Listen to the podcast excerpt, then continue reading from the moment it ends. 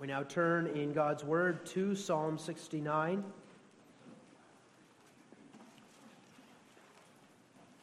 Psalm 69, and the text is verse 20. This is a messianic psalm. That means that this is a psalm about the Christ, Jesus. But it's also a psalm written by David. And so uh, we see both these realities in this psalm. Sometimes we especially hear the voice of Jesus, and at other times we do hear the voice of David. It is the voice of David, but it's also the voice of Jesus. Psalm 69 To the chief musician upon Shoshannim, a psalm of David. Save me, O God, for the waters are come in unto my soul. I sink in deep mire where there is no standing. I am come into deep waters where the floods overflow me. I am weary of my crying. My throat is dried. Mine eyes fail while I wait for my God. They that hate me without a cause are more than the hairs of mine head. They that would destroy me, being mine enemies wrongfully, are mighty. Then I restored that which I took not away. O God, thou knowest my foolishness, and my sins are not hid from thee. Let not them that wait on thee, O Lord God of hosts, be ashamed for my sake. Let not those that seek thee be confounded for my sake, O God of Israel. Because for thy sake I have borne reproach, shame hath covered my face. I am become a stranger unto my brethren and an alien unto my mother's children. For the zeal of thine house hath eaten me up, and the reproaches of them that reproached thee are fallen upon me. When I wept and chastened my soul with fasting, that was to my reproach. I made sackcloth also my garment, and I became a proverb to them. They that sit in the gate speak against me, and I was the song of the drunkards. But as for me, my prayer is unto thee, O Lord, in an acceptable time. O God, in the multitude of thy mercy, hear me in the truth of thy salvation. Deliver me out of the mire, and let me not sink. Let me be delivered from them that hate me, and out of the deep waters. Let not the water flood overflow me, neither let the deep swallow me up, and let not the pit shut her mouth upon me. Hear me, O Lord, for thy loving kindness is good. Turn unto me according to the multitude of thy tender mercies, and hide not thy face from thy servant, for I am in trouble. Hear me speedily. Draw nigh unto my soul and redeem it. Deliver me because of mine enemies. Thou hast known my reproach and my shame and my dishonor. Mine adversaries are all before thee. Reproach hath broken my heart, and I am full of heaviness. And I looked for some to take pity, but there was none, and for comforters but I found none. They gave me also gall for my meat, and in my thirst they gave me vinegar to drink. Let their table become a snare before them, and that which should have been for their welfare, let it become a trap. Let their eyes be darkened that they see not, and make their loins continually to shake. Pour out thine indignation upon them, and let thy wrathful anger take hold of them. Let their habitation be desolate, and let none dwell in their tents. For they persecute him whom thou hast smitten, and they talk to the grief of those whom thou hast wounded. Add iniquity unto their iniquity, and let them not come into thy righteousness. Let them be blotted out of the book of the living, and not be written with the righteous. but I am poor and sorrowful. Let thy salvation, O God, set me up on high. I will praise the name of God with a song, and will magnify him with thanksgiving. This also shall please the Lord better than an ox or bullock that hath horns and hoofs. The humble shall see this, the humble shall understand this, and be glad. And your heart shall live that seek God. For the Lord heareth the poor, and despiseth not his prisoners. Let the heaven and earth praise him, the seas and everything that moveth therein. For God will save Zion, and will build the cities of Judah, that they may dwell there and have it in possession. The seed also of his servants shall inherit it, and they that love his name shall dwell therein. So far, we read God's holy and infallible word. The text is verse 20 Reproach hath broken my heart, and I am full of heaviness. And I looked for some to take pity, but there was none, and for comforters, but I found none.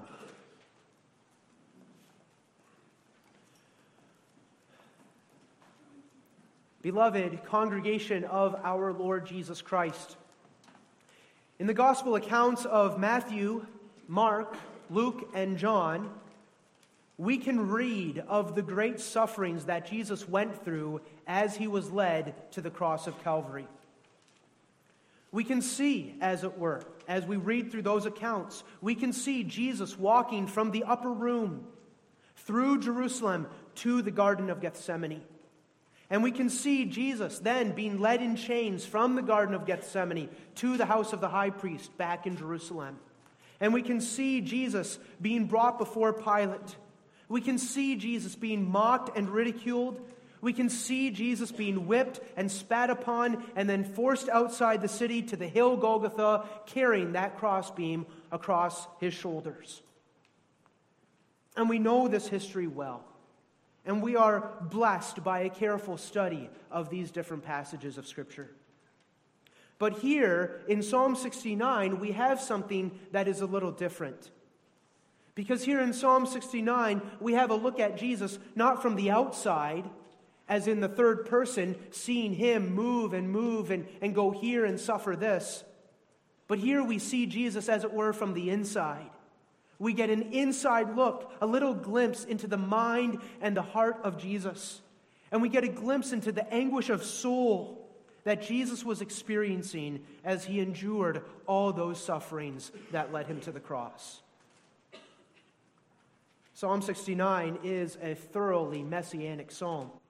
In the New Testament, this psalm is quoted no less than seven times with direct reference to Jesus.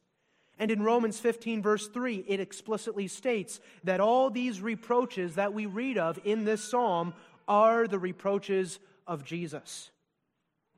And Psalm 69 is all about reproaches.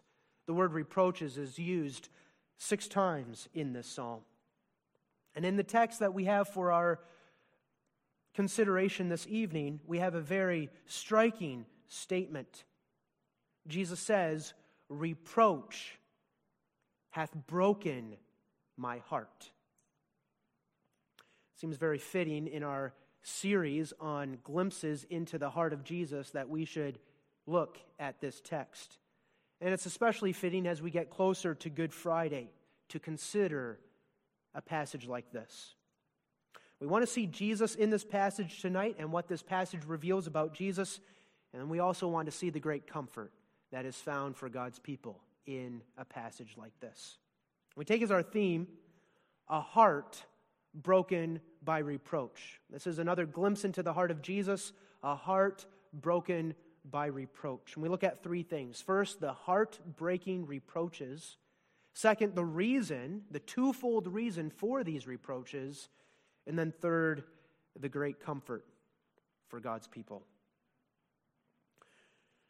Reproach hath broken my heart. The first thing we need to do is ask and then answer the question what are reproaches? Children, do you know what a reproach is? a reproach is an insult. Insults have broken my heart. Or mockery. Or maybe when someone teases you and makes fun of you and shames you. That's reproach. Rejection by others. That's reproach. Shame heaped upon you by others. That's reproach. To reproach someone is to look upon someone with disgust, treat that person as an object of contempt, and attack them, isolate them, and hurt them. And you can do that directly to the person in front of them, or you can even do that in the privacy of your own home. You can uh, reproach someone to their face, or you can reproach them in the secrecy of your own heart. And this is something that comes from hell, beloved. We'll see that in the course of this sermon. And it's probably something that we've all experienced rejection, shame, insult, hatred, contempt, mockery. Now, when you look at Jesus, what you see is that Jesus' entire life was defined by reproach. As Isaiah 53 puts it with those well known words, he was despised and rejected of men. He was a man of sorrows and acquainted with grief, and we hid, as it were, our faces from him. He was despised, and we esteemed him not. That's talking about reproach. And Jesus' entire life was defined by reproach, right? We dwell on that even at Christmas time. No room for him in the inn. He has to flee to Egypt because he's already rejected at the time of his birth. Just think now of all the mockery and insults that Jesus did receive through his life. Jesus was and is the great prophet of the Lord. And yet, when Jesus taught the people, what did the people do? They hurled insults at him and called him names. Children, you remember some of the names that they called Jesus? Remember, they called him a Samaritan. Say we not well that thou art a Samaritan and hast a devil? And you remember what a Samaritan was what, in the eyes of the Jews. The Jews hated and despised the Samaritans, and so they called Jesus a Samaritan. That's a word full of reproach. They called him a Samaritan, and then they said that he had a devil. And today, people might use more vulgar language. That's how the leaders spoke, using vulgar language against Jesus. They reproached him for being a Nazarene, right? From Galilee. He's a Galilean. Search and look, they said, for out of Galilee ariseth no prophet.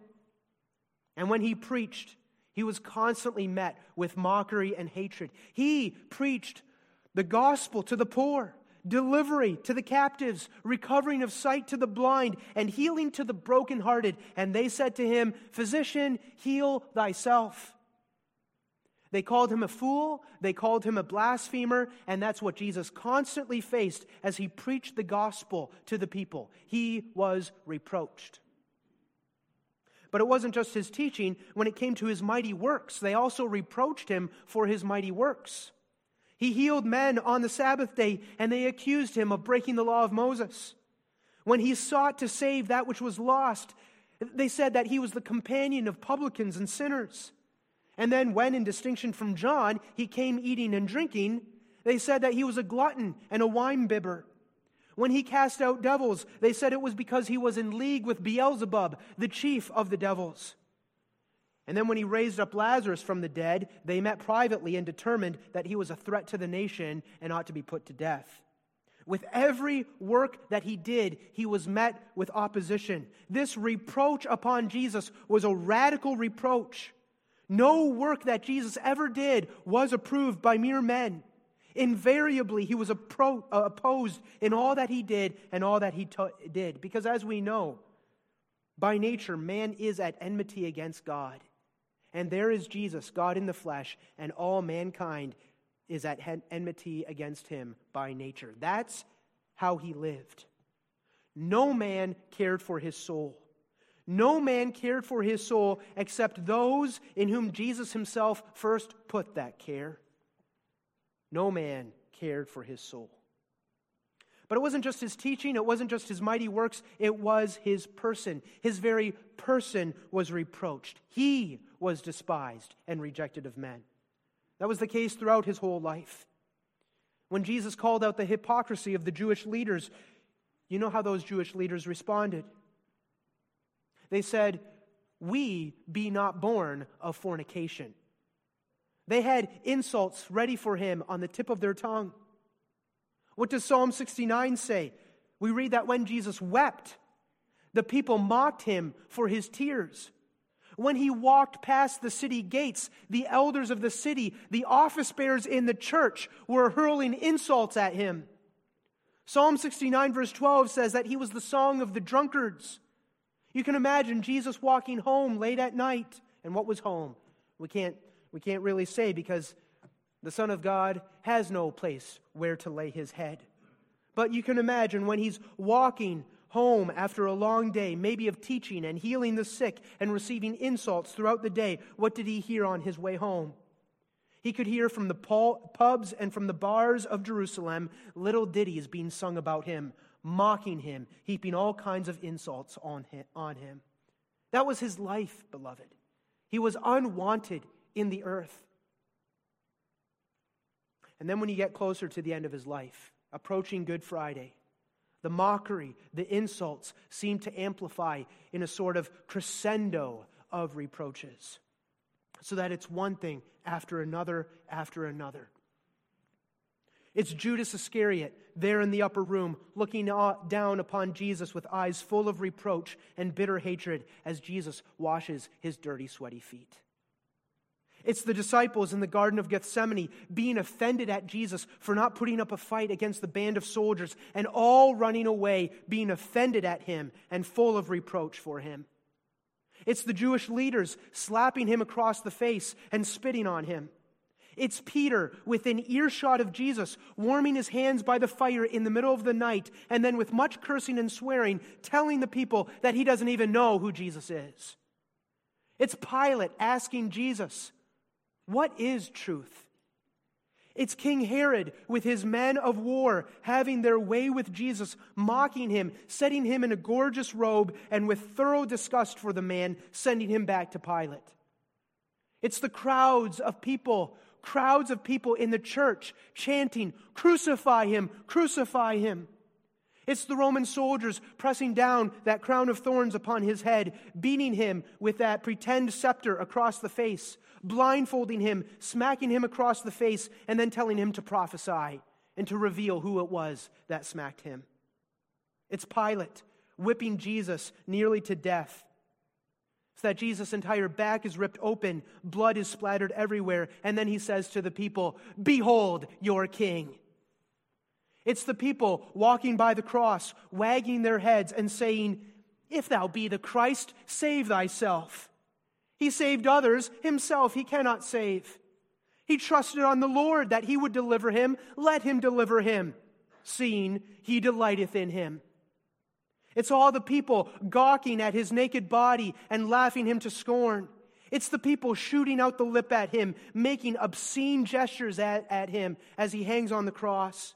It's even the placard that's nailed above his head declaring, This is Jesus of Nazareth, the King of the Jews. A placard that is written with contempt and jest. No one has compassion.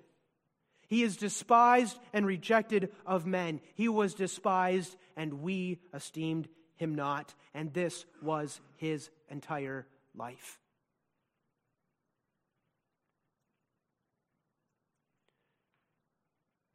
And what does the text say?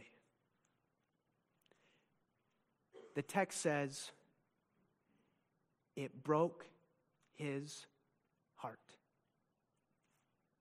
It broke the heart of Jesus. Reproach hath broken my heart. Oh, yes, sticks and stones may break my bones, but words can never wound me. But your Lord and Savior, Jesus Christ, knew better than that, beloved. He knows better than that. Reproach hath broken my heart. And the word broken there means to break in pieces, it means to crush or to shatter. Reproach has shattered my heart. My heart is crushed by all these things. You know the feeling. You know the feeling. People pulling a funny face at you, making obscene gestures at you, hating you without a cause, bullying you.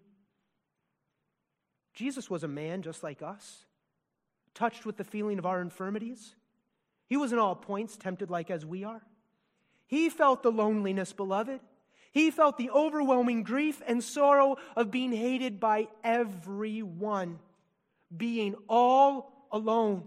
What does the text say? I am full of heaviness. And I looked for some to take pity, but there was none, and for comforters, but I found none. That was the reality, beloved. That was the world Jesus came down into. He came into a world where every man, woman, and child, apart from Jesus' own sweet operations within them, where every man, woman, and child was at bitter enmity against him, there was no one. And as a man, you can imagine how heartbreaking that must have been. It's not good for the man to be alone. And Jesus was entirely alone. Alone against a world of insults, contempt, hatred, and mockery. And we read, it broke his heart. And why was his heart broken? Well, because Jesus was tenderhearted. He was compassionate. He was full of love. He did not numb himself to everything that he suffered. He felt it fully, he felt it wholly. He felt the shame. He is the office bearer who understands perfectly well what deep shame, contempt, and rejection feels like, and he never minimized it. That's why his own heart was broken by it. And why was his heart broken? Because all these attacks were attacks on Jesus' very person. These weren't just attacks on his job performance or something like that. They weren't even just attacks on his body. These were attacks on his very soul, his very person. And you know, beloved, that's the power of words. A slap in the face, a punch in the face is one thing, but words aimed at the heart, words spoken with poison and hatred and contempt, that's a completely different matter. Jesus understands that too, beloved. He understands the evil of it. Men often don't understand it, but Jesus, the man of God, understands it perfectly. These words were an attack on Jesus' dignity. These words were attack on what on the essence of what Jesus counted precious about himself. He is wisdom come in the flesh, and they called him a fool. He is truth come in the flesh, and they called him a liar. He is the Holy One, perfectly dedicated to God, and they called him a sinner, worthy to be crucified. He was the Christ, and they basically call him the Antichrist. And for Jesus, all these attacks were attacks against his very identity as the Christ. He's the Savior the Son of God, the anointed of the Father, come into the world to redeem Israel and establish the kingdom of God forever. And the people hated him exactly for who he was.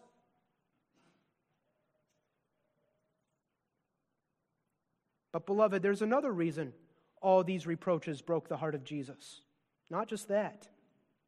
Now, I want to take our thoughts in a slightly different direction especially because we're using the sermon to prepare for Good Friday. All these reproaches broke the heart of Jesus because, in a very real sense, all these reproaches were from God Himself. Now, I don't want you to misunderstand this. Yes, these were the reproaches of men. And yes, these were the reproaches of Satan. Satan was in all these things, mocking and attacking Jesus. But I also want to say very reverently and with a proper understanding that all these reproaches heaped upon Jesus were the reproaches of God. Because what we need to remember, beloved, is this Jesus was bearing our curse, and Jesus was serving as our substitute. And bearing our curse, Jesus was also enduring our hell for us. And this is exactly part of what hell is. This is part of what hell is. All this mockery, all these insults, all these reproaches hurled against Jesus is hell. It's the mockery of hell. And I mean that this way it's part of the sufferings we deserve that Jesus must bear for us. This is part of what hell is no love, no compassion, no tenderness.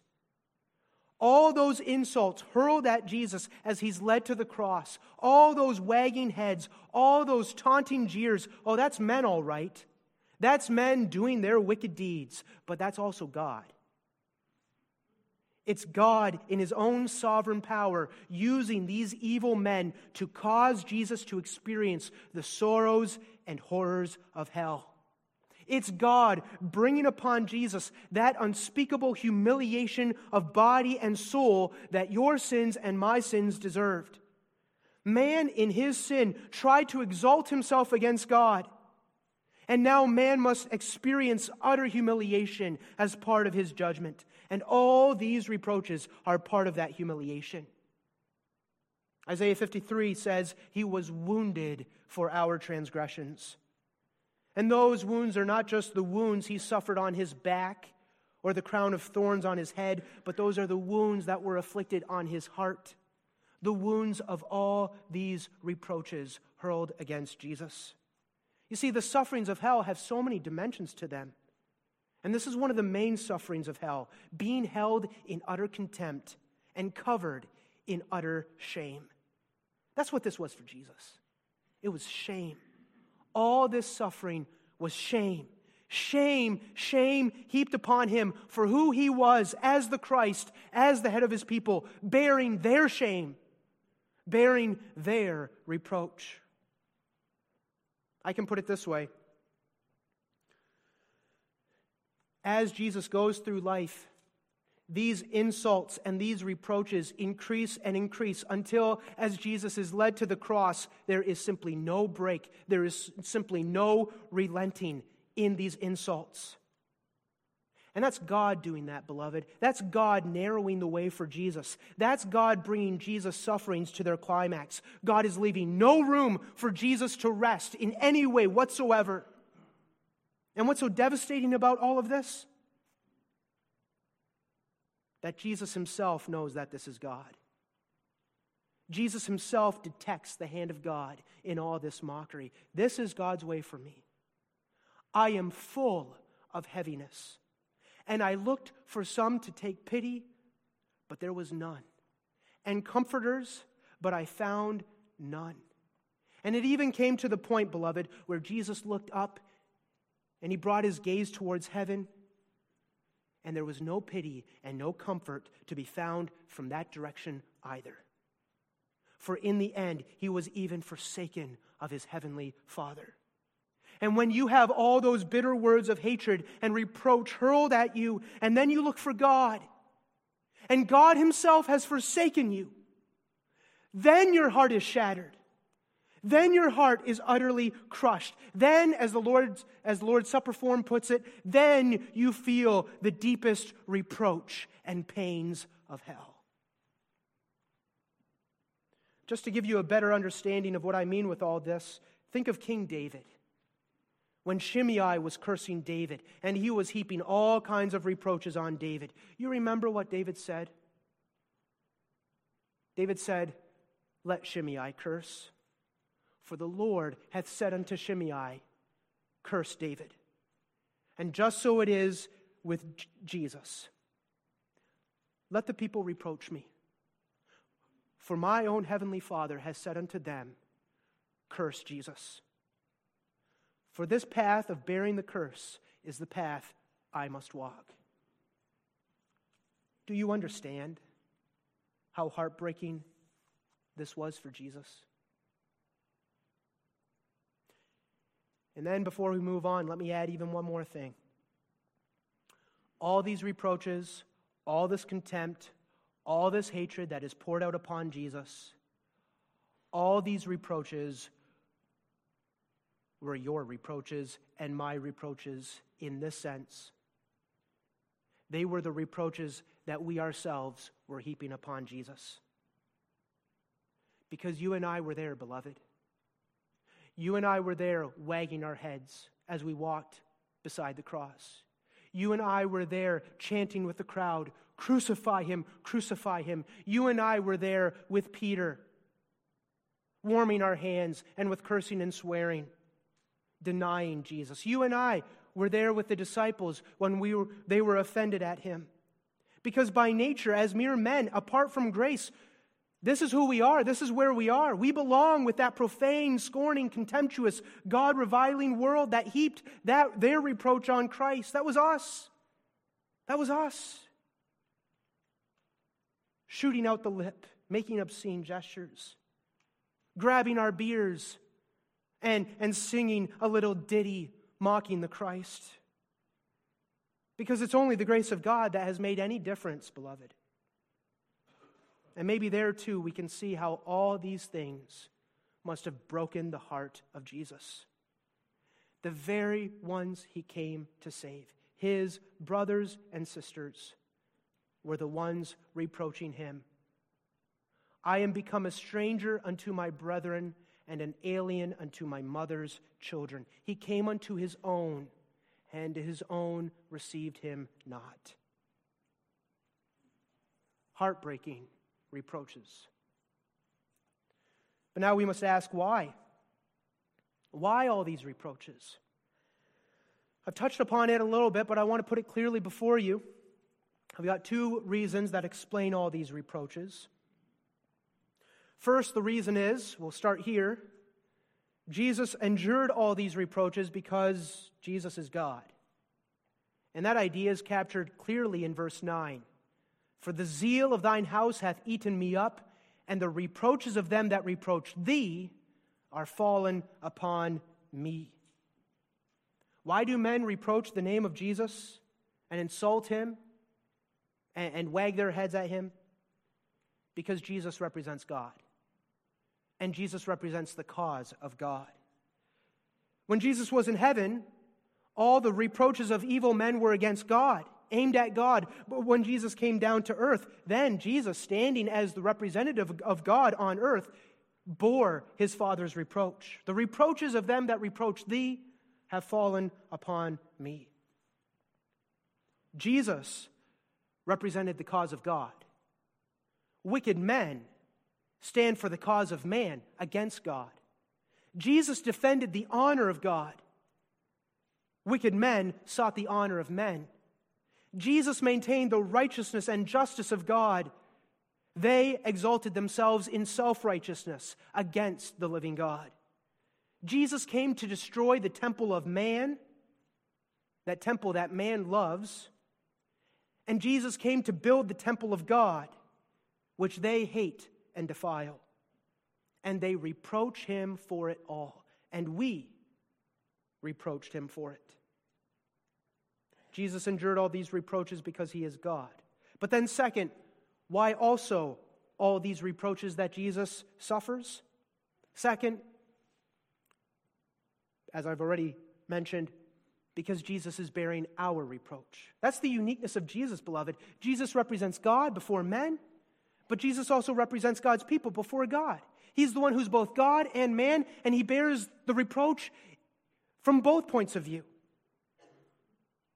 And as Jesus is our head and representative and surety, he bears our reproach. He is the one who must make the satisfaction for our sins. He's the one who became sin for us. He is the one who's born under the curse of the law for our sakes. And all this mockery, all this reproach is the reproach of hell. And in suffering the mockery of hell, Jesus is being punished for the sins, for the uh, bearing the punishment our sins deserved and making the payment. And what Jesus is suffering in all these reproaches is shame. He is clothed with shame. And that's the shame we deserve to experience and suffer because of our sins. And Jesus is bearing it for us all his life long. All these reproaches, that's exactly what is due unto us for our unspeakable arrogance in trying to make ourselves equal with God. Man in his sin has tried to exalt himself against God. The first Adam in his sin puffed himself up as proud and arrogant, and all mankind with him. And as punishment for sin, man must experience utter humiliation. And all these reproaches, all this shame that Jesus bears, is part of that humiliation that Jesus suffers as our mediator, as the second Adam. And what I must emphasize, beloved, is this Jesus bore it all. He bore all our reproach. And that's why he held his peace. He is brought as a lamb to the slaughter, and as a sheep before her shears is dumb, so he opened not his mouth. When he was reviled, he reviled not again.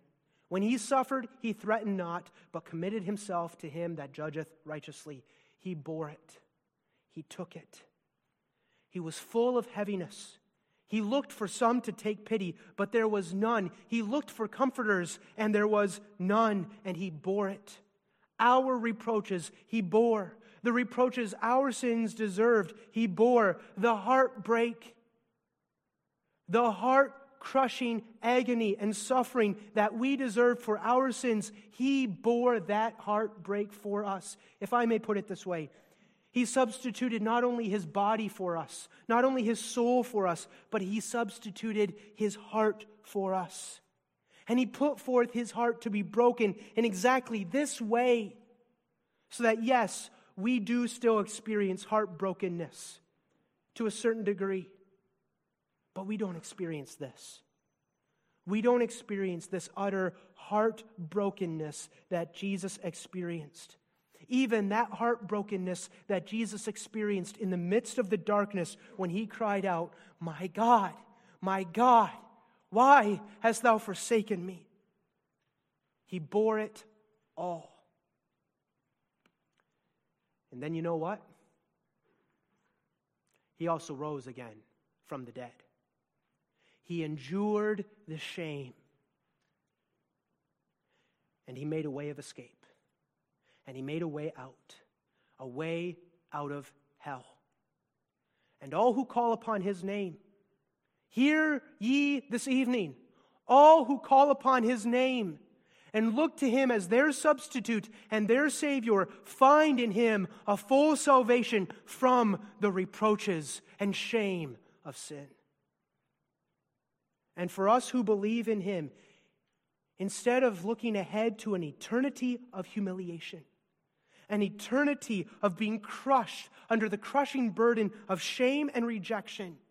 We instead look ahead to an eternity of glory, an eternity of exaltation, being lifted up to heights of unspeakable bliss, glory, beauty, and peace.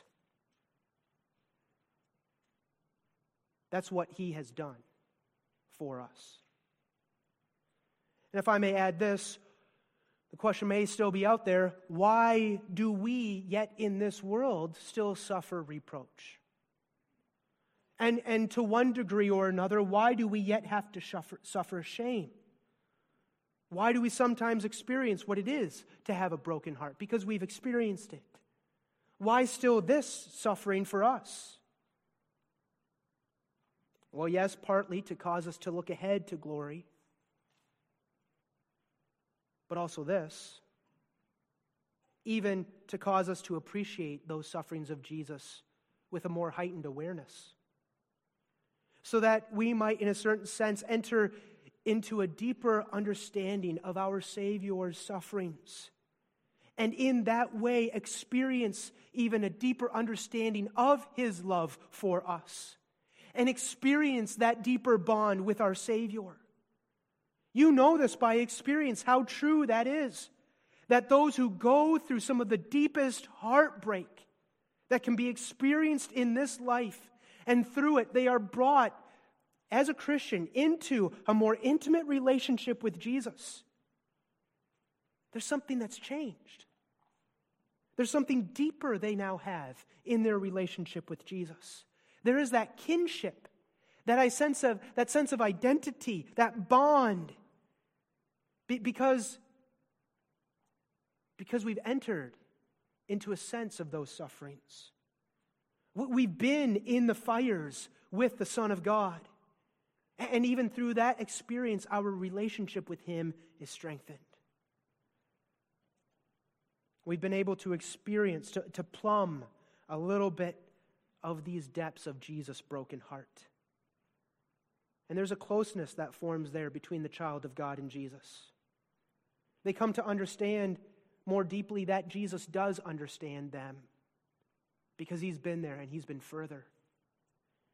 And they come to understand just how deeply Jesus' love for them really goes because he did all this suffering freely and willingly for them. And that brings us into the third point of the sermon. What is the great comfort? What is the great comfort of seeing this broken heart of Jesus? First of all, I have two things. First of all, the comfort is this Child of God, you have a Savior who understands. There are some, perhaps many of us, who have had shame poured upon us from others. There are some who know what it is to bear reproach. Indeed, as Christians who confess the name of Jesus Christ, we know what it is to enter into the fellowship of Jesus' reproach. Because the servant is not greater than his master. But the glorious difference between Jesus and us is this Jesus looked for some to take pity and there was none. But with you and me, beloved, there is someone who takes pity, namely Jesus himself. Sometimes we feel that there's no one who understands. There's no one who pities us, no one who's actually listening to what we are saying. People are too busy judging to actually listen. We're all prone to it. People are too busy concerned about themselves than actually listening to what you are communicating to them. Sadly, we even find this in the church. People are too busy judging than actually listening. Jesus understands, beloved. Jesus listens. Jesus knows, and Jesus has pity. Your shame, your sorrow, the insults, the mockery, the piercing words that pierce with poison into the depths of your heart the hurt, the grief, the horrible memories, the broken heart. Jesus understands. And Jesus knows what shame is. So many people think they know your shame. They judge you through and through. Your broken heart maybe even causes you to struggle with your Christian walk. And pay, people, maybe even in church, reproach you for it because you're not as good as a Christian as they are. Jesus understands. He understands where you are. And, believer in Jesus Christ, Jesus doesn't condemn you because he already bore the reproach that should have fallen upon you, exactly so that you might not be condemned. He bore that reproach so that instead he might take you to himself and cause you to know his love. And he didn't have to bear those reproaches, but he did it willingly to show you, in part to show you, you have a Savior who understands. You do. And second of all, the comfort is this. As I already said, Jesus took your shame upon himself every single shame you deserve for your sin, your weakness, your failing, your iniquities, whatever you want to call it, every shame you deserve, he took it upon himself. And he bore your punishment. Believer, believer, Your sins are forgiven because Jesus bore that punishment of the deepest reproach and pains of hell for you. And even every single shame you still experience through this valley of tears, the shame that others put on you. In His sovereignty, God, through Jesus, uses it to bring you into a closer relationship with Him so that you might, as His precious child, be brought to understand more intelligently what He went through for you and how great His unchanging love is for you. That you might see Him and be comforted by His love for you, even through those reproaches. And what's in store for us in the future? Again, not shame, not reproaches, but glory. Obtained for us through the shed blood of Jesus. And the shame we experience now, just as Jesus did it, right? Seeing the joy that was before him, he despised the shame. And he bore it and he took it, knowing what was ahead of him. So, it's same with us. The shame we experience now is to be despised compared to the glory that is in store for us in heaven. This is a glimpse into the heart of Jesus, your Savior, your Lord. See the glory of your Savior, beloved. See the wonder of his salvation. See his love for you. And bless his name. Amen. Let us pray.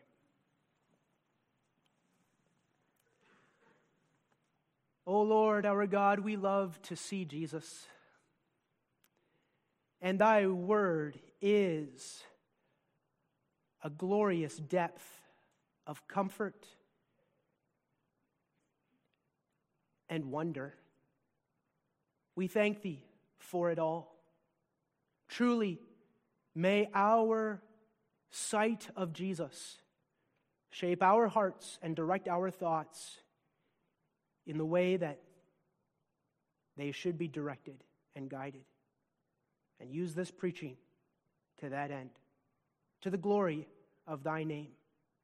We bless thy name in the name of thy Son, Jesus Christ. In Jesus' name, amen.